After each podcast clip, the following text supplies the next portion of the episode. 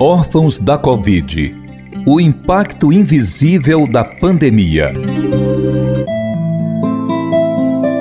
Em dois mil e vinte, fez-se silêncio no Brasil. As ruas desertas, as portas fechadas, o medo no ar. Era o prenúncio do maior e mais avassalador desafio desse século no mundo, a pandemia de covid dezenove. No Ceará, foi decretada no aparente e longínquo dia dezenove de março daquele ano, uma extensa pausa nos abraços, nos encontros e também nos sorrisos. A distância necessária para salvar vidas. Nesses dois longos anos, foram perdas seguidas de perdas. Notícias da partida de artistas famosos, do vizinho anônimo, de um, de dois, de três parentes distantes. De gente ao lado, bem perto da gente. Famílias que foram devastadas. Avós, avós, tios, pais e mães. Centenas de milhares de pessoas que tiveram suas vidas interrompidas. E eis que surgem, em meio a todo esse silêncio, o que nos grita tão injusto: os órfãos da Covid, uma geração de crianças e adolescentes privados do amor materno e paterno. Histórias de dor, saudade e incertezas, como a que nos conta Dona Maria do Socorro Laurindo, mãe de Nayara e avó de Alice. Perdi minha única filha para a Covid. Ela tinha somente trinta e três anos. E deixou uma bebezinha de um ano e cinco meses. Eu que fico com ela, eu e o pai dela, a gente se reveza, passa o final de semana comigo, o final de semana com ele, e assim a gente vai levando. Só quando eu estou com a Alice que eu me sinto um pouquinho melhor. Não sei o que fazer, como fazer, porque é uma dor imensa que a gente nunca esquece. Quando você tem mais filho, você não esquece. E quando você tem só uma, não sei como fazer. Gostaria muito de ser atendida. Não sou atendida por nenhum órgão público. A gente poderia ser um pouquinho mais assistida. Pelas palavras de Dona Maria do Socorro, inúmeros são os desafios e as tristezas a serem superadas. Além da perda de entes queridos, os familiares que se tornaram porto seguro dessas crianças e desses adolescentes órfãos precisam lidar com questões psicológicas, jurídicas e financeiras no sentido de garantir o equilíbrio e o sustento próprio e desses seres ainda tão dependentes. Um drama que precisa sair da invisibilidade. De acordo com um estudo realizado por pesquisadores da Imperial College London, publicado na revista britânica The Lancet e atualizada por estudiosos da Universidade de São Paulo, em dezembro de dois mil e vinte e um, o Brasil já contabilizava duzentos e oitenta e dois mil menores órfãos em decorrência da covid dezenove. Segundo o Consórcio Nordeste, na região, a orfandade por conta da doença chega a trinta mil crianças e adolescentes. E no Ceará, estima-se que esse número esteja entre oito e dez mil, uma crise sem precedentes.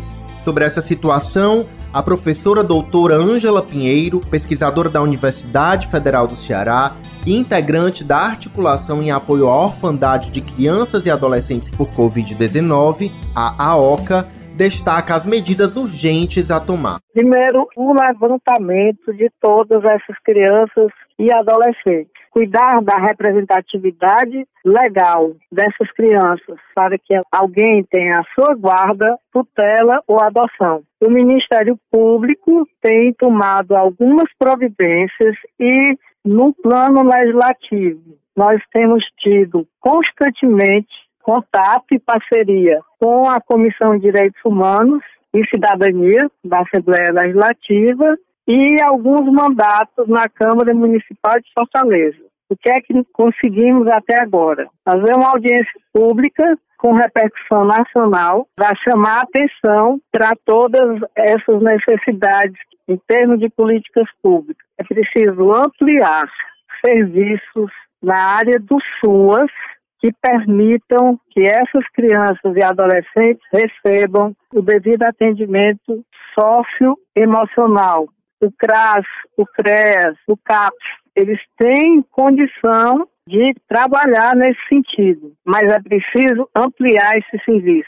Depois, nós temos que pensar rapidamente em como garantir algum auxílio financeiro para que essas crianças sobrevivam, garantindo a segurança alimentar. Qualquer pessoa que se interesse em ter a guarda, a tutela ou a adoção dessas crianças, será muito mais fácil se nós passarmos a dispor de vagas suficientes na área de creches e pré-escolas e que haja a implantação do programa de acolhimento familiar, porque uma das nossas principais preocupações e o nosso cuidado é que não haja uma hiperinstitucionalização dessas crianças.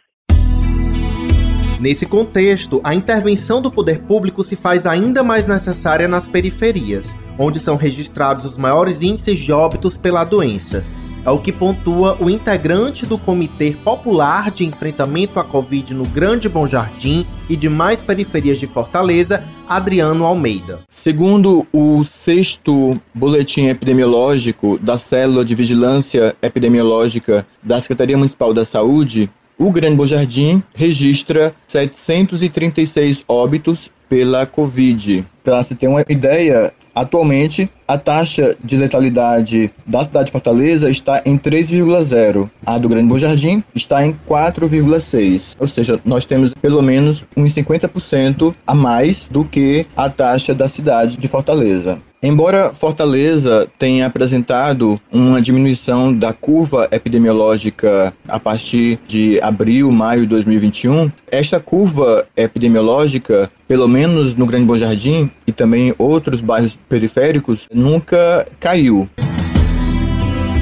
Adriano Almeida acrescenta ainda que a articulação pelo apoio a crianças e adolescentes órfãos da covid dezenove no estado do Ceará ganhou força com a criação da Rede de Proteção do Bom Jardim e a apresentação da demanda ao Ministério Público Estadual. Em uma reunião remota, a Zenilce, presidenta da Associação de Moradores do Bom Jardim, desenhou o cenário real que ela enfrenta enquanto liderança e presidente da Associação de Moradores do bairro Bom Jardim. E a partir daí, a promotora constituiu um plano estratégico e tem acionado os mecanismos e feito um processo de, de advocacy, dialogando com várias secretarias, instâncias e parlamento nessa perspectiva da construção de uma normativa em nível estadual, em modelo, inclusive, do Maranhão, que é o estado que está à frente desse processo, e articulando para constituir uma normativa estadual de proteção integral às famílias que têm menores órfãos pela Covid no estado do Ceará. Então, essa rede de proteção Grande Bom Jardim, fazendo esse movimento intersetorializado de diálogo, envolvendo a Secretaria Municipal de Saúde de Fortaleza,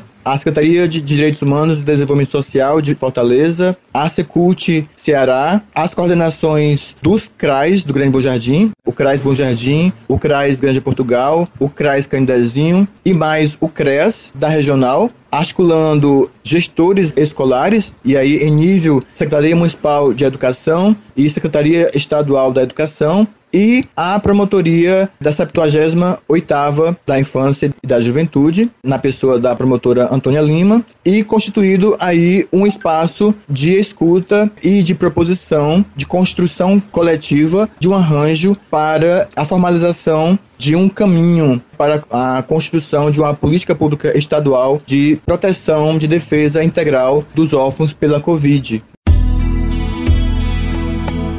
O Ministério Público do Ceará tem trabalhado, portanto, nas mais diversas frentes em combate à pandemia e com o objetivo de minimizar os seus impactos sobre a vida e a saúde da população cearense.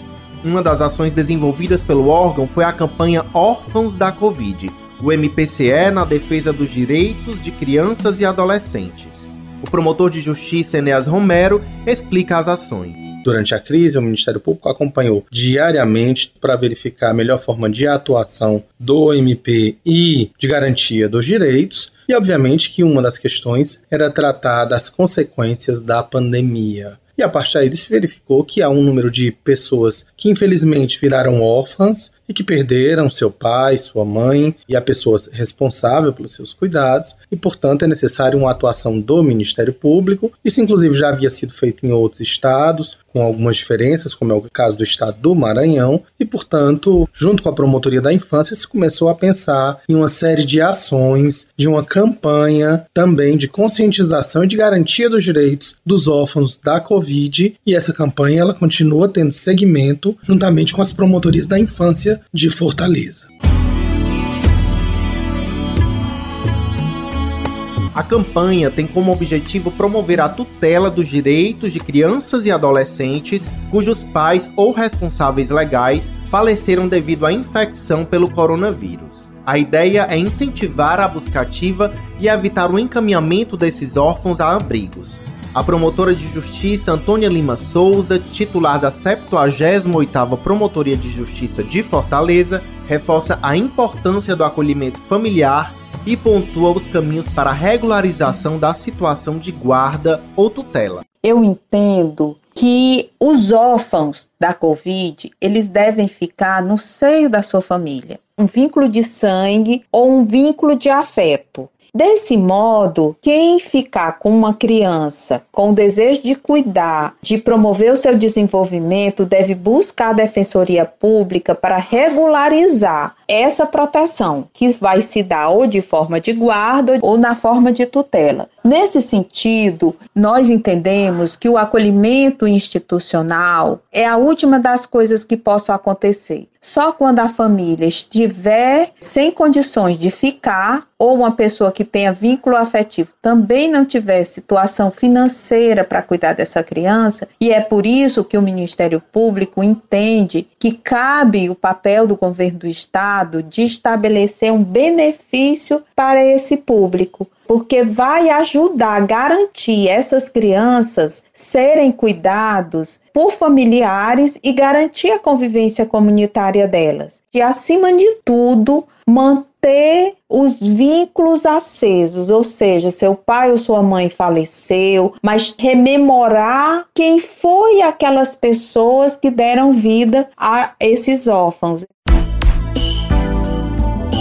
O promotor de justiça Luciano Tonê, titular da septuagésima sétima Promotoria de Justiça de Fortaleza, fala sobre o cenário de institucionalizações de crianças e adolescentes órfãos em decorrência da pandemia no estado. Em Fortaleza, especialmente, tanto nos acolhimentos que são do estado como do município, não existe nenhuma criança que foi acolhida por ser órfã da Covid. Geralmente isso ocorre porque os familiares cuidam dessas crianças. Então a gente não tem esses números, não se sabe se algumas dessas crianças elas estão realmente na guarda desses avós, desses parentes, e por isso se pode pedir, se pode orientar que esses familiares eles busquem um advogado, uma defensoria pública para atualizar a guarda deles. Porque eles precisam ter essa guarda arbitrada no nome deles para que eles possam fazer as questões que envolvem a saúde, que envolvem a educação, matrícula escolar e diversos outros pontos no qual é necessário alguém com a guarda dessa criança legalizada.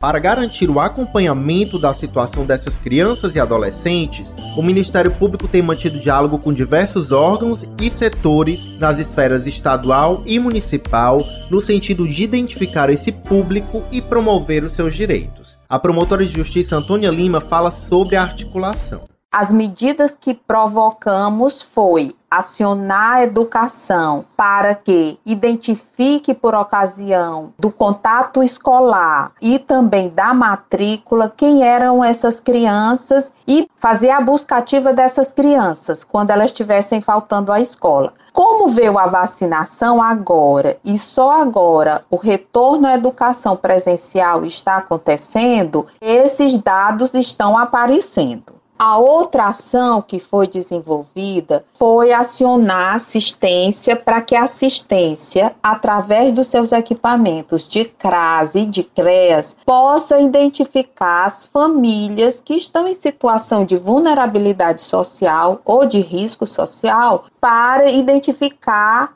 as crianças e adolescentes órfãos. Nesse sentido, a partir da identificação, adotar as medidas pertinentes de benefícios assistenciais. Também acionamos os conselhos tutelares, orientando como deveriam tratar dessa questão, sempre priorizando o atendimento de todas as prioridades, priorizar-se ainda mais essa, que é exatamente aplicar as medidas de proteção, saber se essa criança está na escola, saber se essa criança está sendo assistida financeiramente, encaminhar para o cadastro único, para ter acesso aos benefícios assistenciais, saber como é que está a saúde dela, a questão da vacinação, enfim, a questão da saúde mental. E nesse sentido se foi trabalhando e também o Ministério Público ficou sempre articulando com outros setoriais, com os outros órgãos, com a rede de proteção, como foi o caso da rede de proteção que existe no Grande Bom Jardim, que é uma das áreas de maior vulnerabilidade da cidade, que também mais organizada se encontra para enfrentar esse problema. Nesse sentido, a Assembleia Legislativa do Estado do Ceará, por meio da Comissão de Direitos Humanos e Cidadania, tem traçado estratégias para minimizar os impactos psicológicos, sociais e econômicos da pandemia sobre a vida e a saúde dessas crianças e desses adolescentes. É o que informa o presidente da comissão, deputado Renato Roseno. Houve uma audiência pública presidida pela Comissão de Direitos Humanos e feita a partir da iniciativa de vários coletivos da sociedade civil. A partir daí fizemos quatro propostas para a C P I da Covid ainda no ano de dois mil e vinte e um. Essas propostas eram, primeiro, dar visibilidade, identificar, fazer a busca ativa. Segundo lugar, desenhar uma política de proteção social que envolvesse assistência social, saúde, educação, com destaque para a saúde mental e com o grande objetivo de evitar a instituição ou seja, que as crianças sejam simplesmente levadas a abrigos. Por isso que era tão importante pensar as formas em que nós possamos ter alternativas ao abrigamento, à família é, estendida, ou então situações de família acolhedora. Terceiro, obviamente, um marco legal para transferência de renda e apoio. E quarto, os orçamentos necessários para isso. Ou seja, nós precisamos fazer com que essas crianças estejam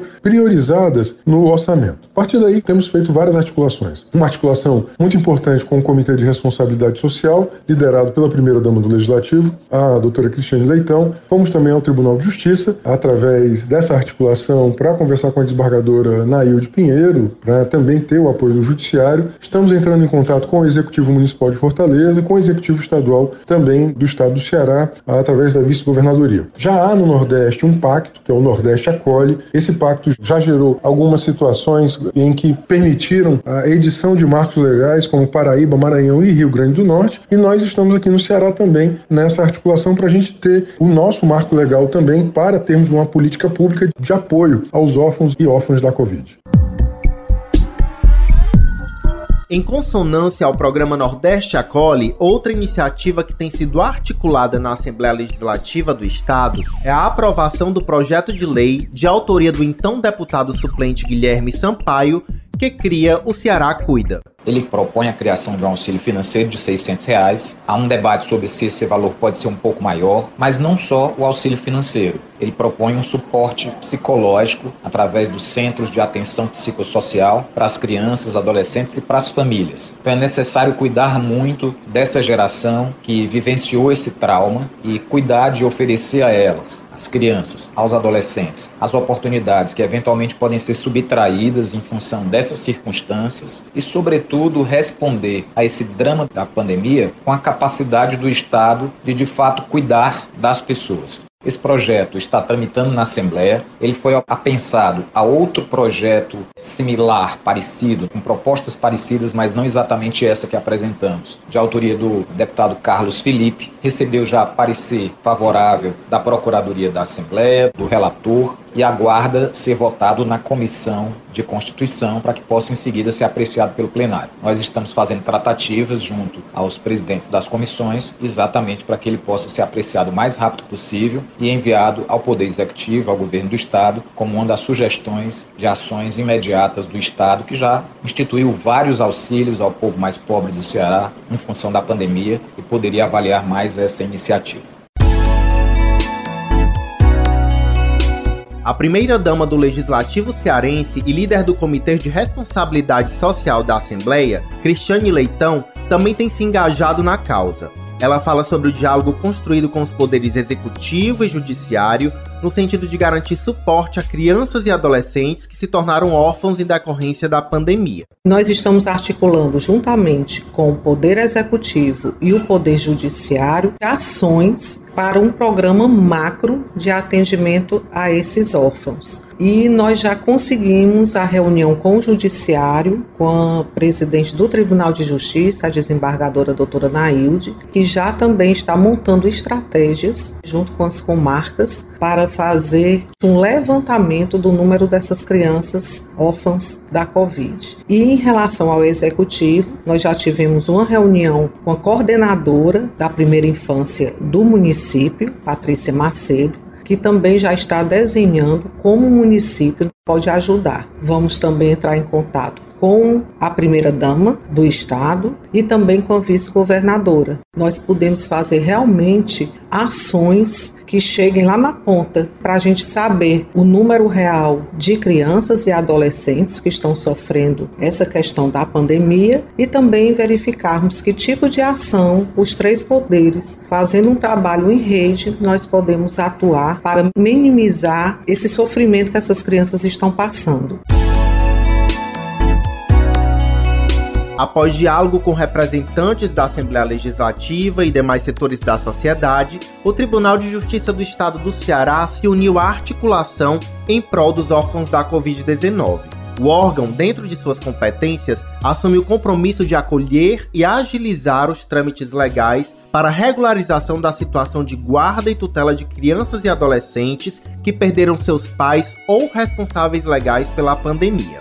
A presidente do T J C E, desembargadora Nailde Pinheiro, detalhou o papel do judiciário nessa pauta. É um tema em que o Poder Judiciário também tem que abrir as suas portas, dar a sua contribuição para que nesse universo dessas crianças a gente possa ajudar no reconhecimento, fazendo com que essas crianças possam ter melhor qualidade de vida para que no futuro sejam jovens e adultos saudáveis, sem situações que precisem ser trabalhadas, principalmente o lado mental. Uhum. Então, eu acho que o judiciário tem esse papel de amparar essas crianças, a começar pela documentação de todas elas.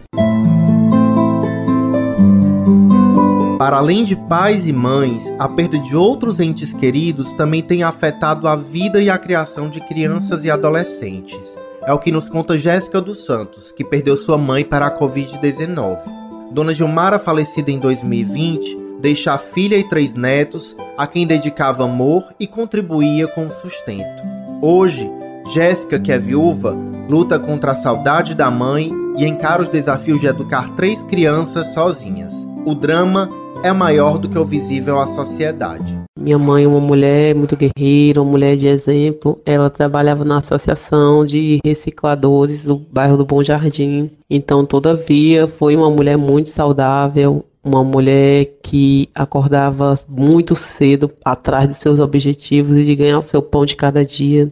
E minha mãezinha, ela me ajudava muito em relação aos meus filhos financeiramente e de forma afetiva também. Quando aparecia algo para eu fazer, alguma coisa que eu fosse trabalhar, uma faxina, algo, ela me auxiliava muito no cuidar dos meus filhos. E aí, nesse ano de dois mil e vinte, infelizmente, perdi minha mãe aos cinquenta e quatro anos, muito nova, cheio de vida, cheio de saúde, infelizmente, para essa doença. E isso causou um impacto muito grande na minha família, na mente dos meus filhos. Em mim também, fiquei um bom período me sentindo só, sentindo a falta que ela faz tanto materialmente como sentimental. Porque a mamãe, ela era uma pessoa que ajudava muita gente. Ela trabalhava nessa reciclagem, ela entrava em muitos projetos sociais ali da associação dos recicladores, que eles ganhavam cesta básicas, eles ganhavam muito danoninho, e assim, era pra gente, a gente se ajudava, eu ajudava de um lado, ela ajudava do outro, e a gente ia se ajudando, e de certa forma, faltou muito pro meus filhos, faltou muito pra mim, não só isso, isso é o de menos, mas também naquela parte da presença dela. As iniciativas em andamento se anunciam, portanto, como um recomeço a todas essas crianças e adolescentes. O primeiro passo, a possibilidade de continuar no seio de uma família, de um lar com amor, para que após a perda do passado, eles tenham esperança de um futuro. A reportagem Órfãos da Covid, o impacto invisível da pandemia, tem produção e narração de Rafael Veras, edição de texto de Rafael Luiz Azevedo, edição de áudio e sonoplastia de Ronildo Lins e coordenação de áudio de Ronaldo César. Compartilhar iniciativas. Esta é a meta da Assembleia Legislativa do Estado do Ceará. Rádio F M Assembleia noventa e seis vírgula sete. Com você, no centro das discussões.